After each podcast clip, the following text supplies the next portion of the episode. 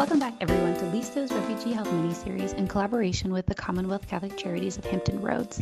In today's episode and the next few, we are going to hear from the CCC's Program Manager for Resettlement and Immigration Services, Kristen Larcher, with some subsequent interviews from some of our refugee community members. Last episode, we heard from Dr. Alexandra Leader regarding the global migration crisis at large, how this is playing out in the U.S., as well as what medical students in the Hampton Roads area are doing to meet the unique needs of our refugee population. So please check it out if you're interested in learning some of those vocab and key players.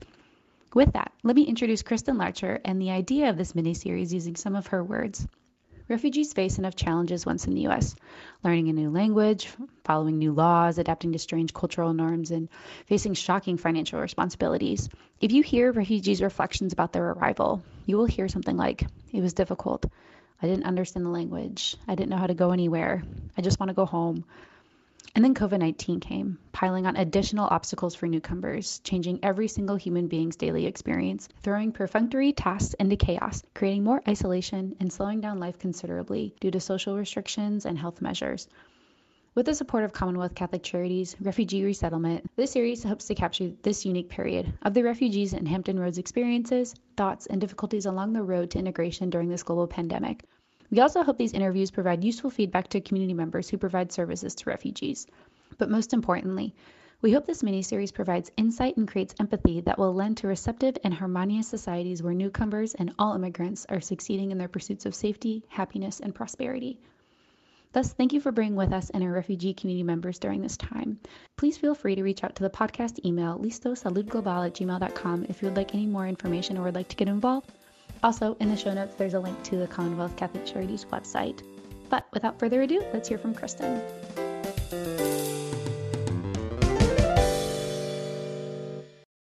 Um, Kristen, welcome.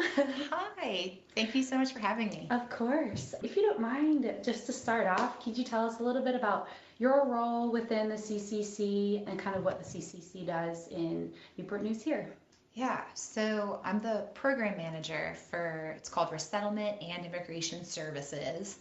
And so what that means is uh, the resettlement side takes care of refugee resettlement, and the immigration side is overseeing kind of the immigration counseling and legal aspects of it.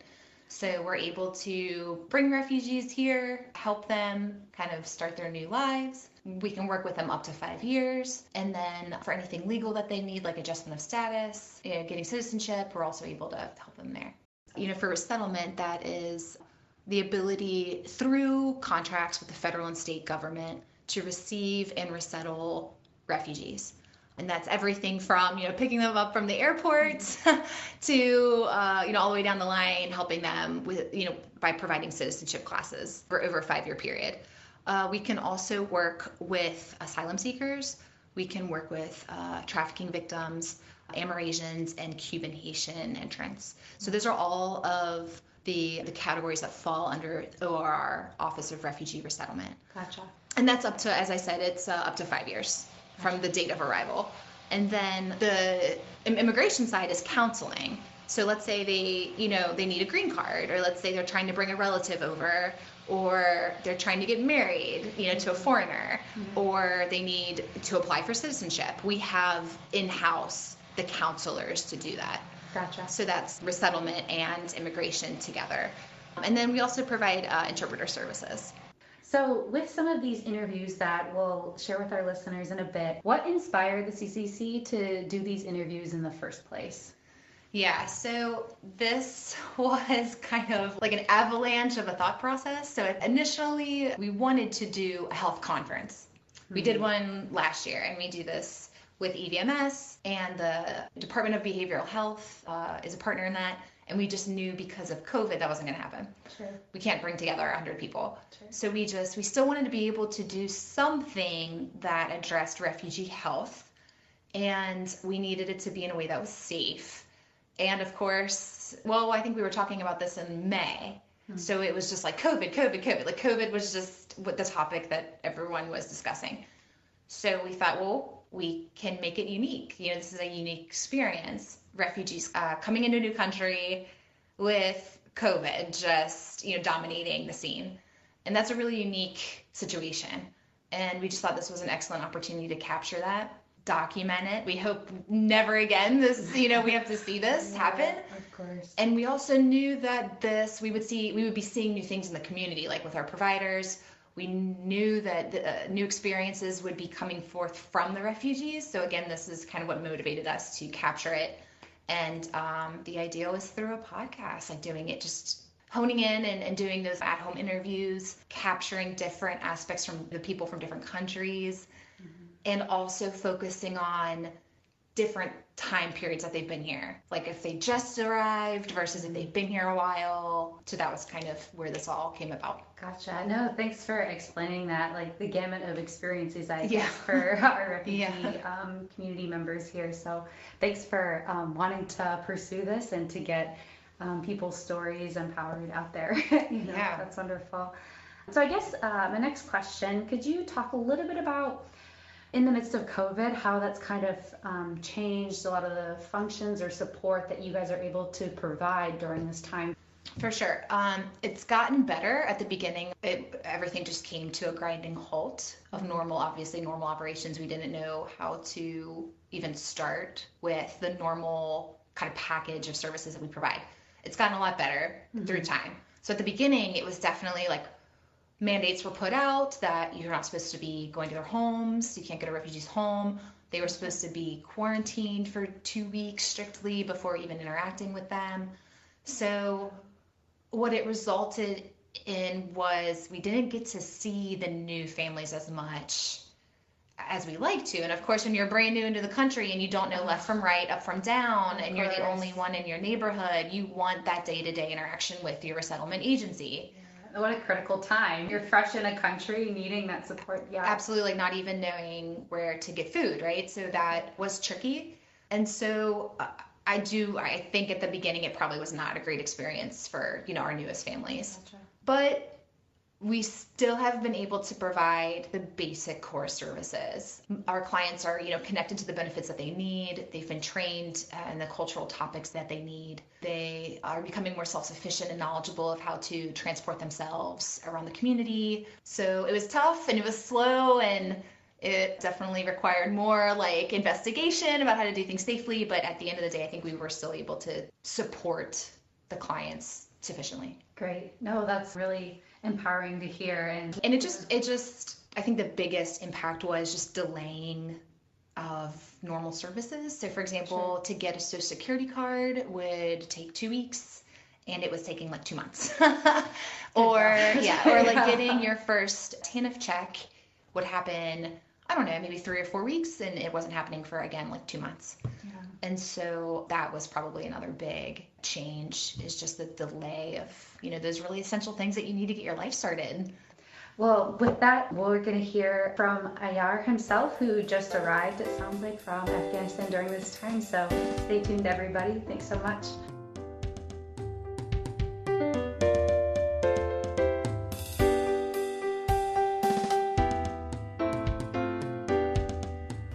So please introduce yourself. What's your name, where you're from, and how old you are? Ma Ayoras. I'm Ayar. I'm from Afghanistan. I'm 19 years old. Great. So um, Ayar, so you were in Turkey before you came here. How did you end up in Turkey?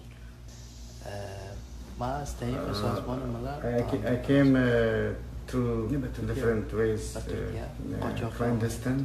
So I, reached Turkey through clandestine way. Mm-hmm. Yeah.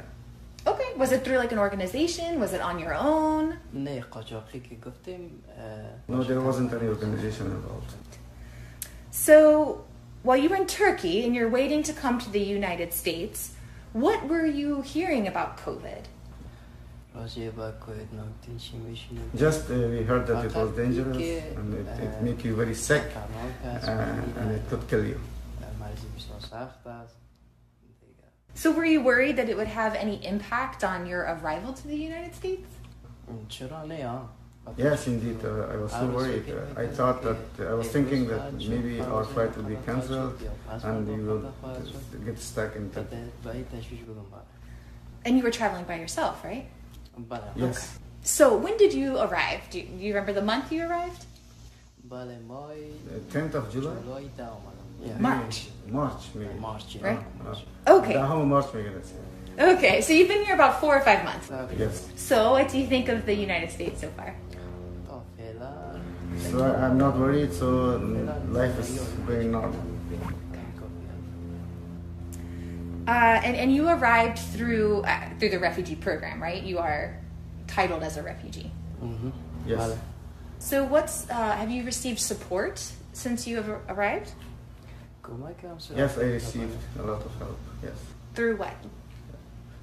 اه، سه بار با من معاونت چیک آمد Uh, I received a lot of help. I received کمک‌های four غذایی checks. آمد. Mm. I received food. البته چهار ماه چیک آمد به من Mm. دیگه کمک های بیشتر بود Uh, also, uh, my rent, my utilities کرایه uh, were خانه و paid. برق و مسائل دیگه Okay. I, received also special assistance mm-hmm. because of COVID-19 as well. And this was through the resettlement office? Balea. Okay. Yes. What was the special assistance you received? Yeah, I was entitled to get three checks. I did a fourth check because of COVID 19. I received a food stamp okay. to buy food and everything else that I needed. Gotcha. I see a bike.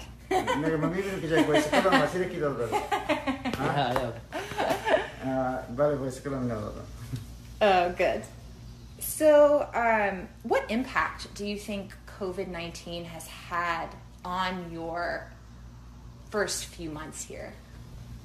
Uh, uh, the big impact was that uh, I stayed home all the time. I didn't go out at all because of fear of COVID 19. oh. How many days did you stay inside?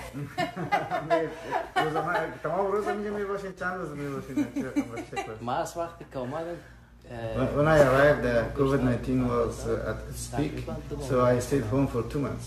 Oh my goodness. Uh, Yeah. in Roraima. So now you've you've met more people now, right? آه، هم به خاطر So the reason I stayed home was to protect myself from COVID-19 and also to protect others. Good. So, other than staying home, other than staying home, what major challenge did you face, and and how did you deal with that? It was a little bit difficult. It wasn't uh, that major issues that I went through, but uh, I had to stay home all the time. I didn't have a job, and also it was a little bit tiring because I couldn't go out to entertain myself. This was the, sure. the life that I had. Sure. Mm-hmm. So. Mm-hmm so regarding you know the business side of things like going to the bank and getting your checks cashed and even getting IDs D- did you have challenges with that Yes, I received my social security. I didn't face a big issue to cash my checks. I would wait a little bit and someone would come and help me to go to the bank and deposit my check. Good. Uh, okay. Good. So if you could give advice to another new person coming, maybe from Turkey or from Afghanistan, who's brand new here, what advice would you give them to help them through COVID 19? کسایی که نو یا جدید نه به عنوان ما- اه، مهاجر گفتنی خاصی ندارم بجزی که I don't have a lot of advice to them, but my big advice for them would be to be careful about the COVID-19 and respect all the preventive measures advised during their travel in order not to get sick. Great. Yeah. Yeah, sure. And once they're here, once they've arrived, what is some something that would be beneficial for them to know? Uh, آه، وقتی که میگه باز رسیدن وقتی که اینجا رسیدم I advise him موفق باشم. to be patient and have self-confidence that to be successful. Yeah, great. So, what are you doing day to day now? Now that you leave your house? حالا که میگه بیرون میگه حالا مسئولیت روزمره. حال خوب است روزا Nowadays are going very fast and good. Good. آه، شما کار میکنین فعلا؟ فعلا کار میکنم بله آه کار میکنم Mm, Yes, I, I work. I asked her, do you work now? Good. She said, yes, I work. Are you working full time? میگه کارت full time است؟ بله سکن شکتات کلام Yeah, second shift uh, full time است. Excellent. What type of work are you doing? چی چی کار میکنین؟ چی مسئولیت دارین؟ ما در شرکت اسمیتفیل کار میکنم The- I work in the Smithfield company. uh, meat. Uh, that's the meat place, yeah. عم جايكم Yeah. مواد غذائية مبارك. وغشت Ah, شيء. good. Yes, yes, ma'am. Good, good. What are your plans for your future. If you're looking forward to, you know, you're going to be here for a while. This is your new home. Have you any plans for the future? Uh, now I work. I don't have another, another plan, but uh, my longer term plan would be to get education. Great. There are some great uh, community colleges around the universities. So. College, College, Yes, I saw. Excellent. And take some English classes, right? English Good. Yes, I finished the English classes. Yeah. Good. Okay. Yeah. Well, Ayar, is is there anything else you'd like to say? No, thank you so much. Ayar, we appreciate yeah. all of your time and, and we wish you luck. Thank you. Stay healthy, yeah? yeah.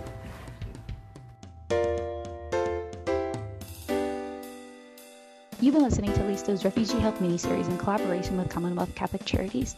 Special thanks to Ayar for agreeing to today's interview, to Maruf Ibrahim, who helped interpret Dari, and to the Office of Behavioral Health and Wellness. Oh, and of course to Kristen Larcher for helping to put this content together. My name is Ellen, and thank you so much for being with us. As always, if you have any comments, questions, or ideas, please reach out to the podcast email. Until next time, we still have a lot to learn coming up, so stay tuned.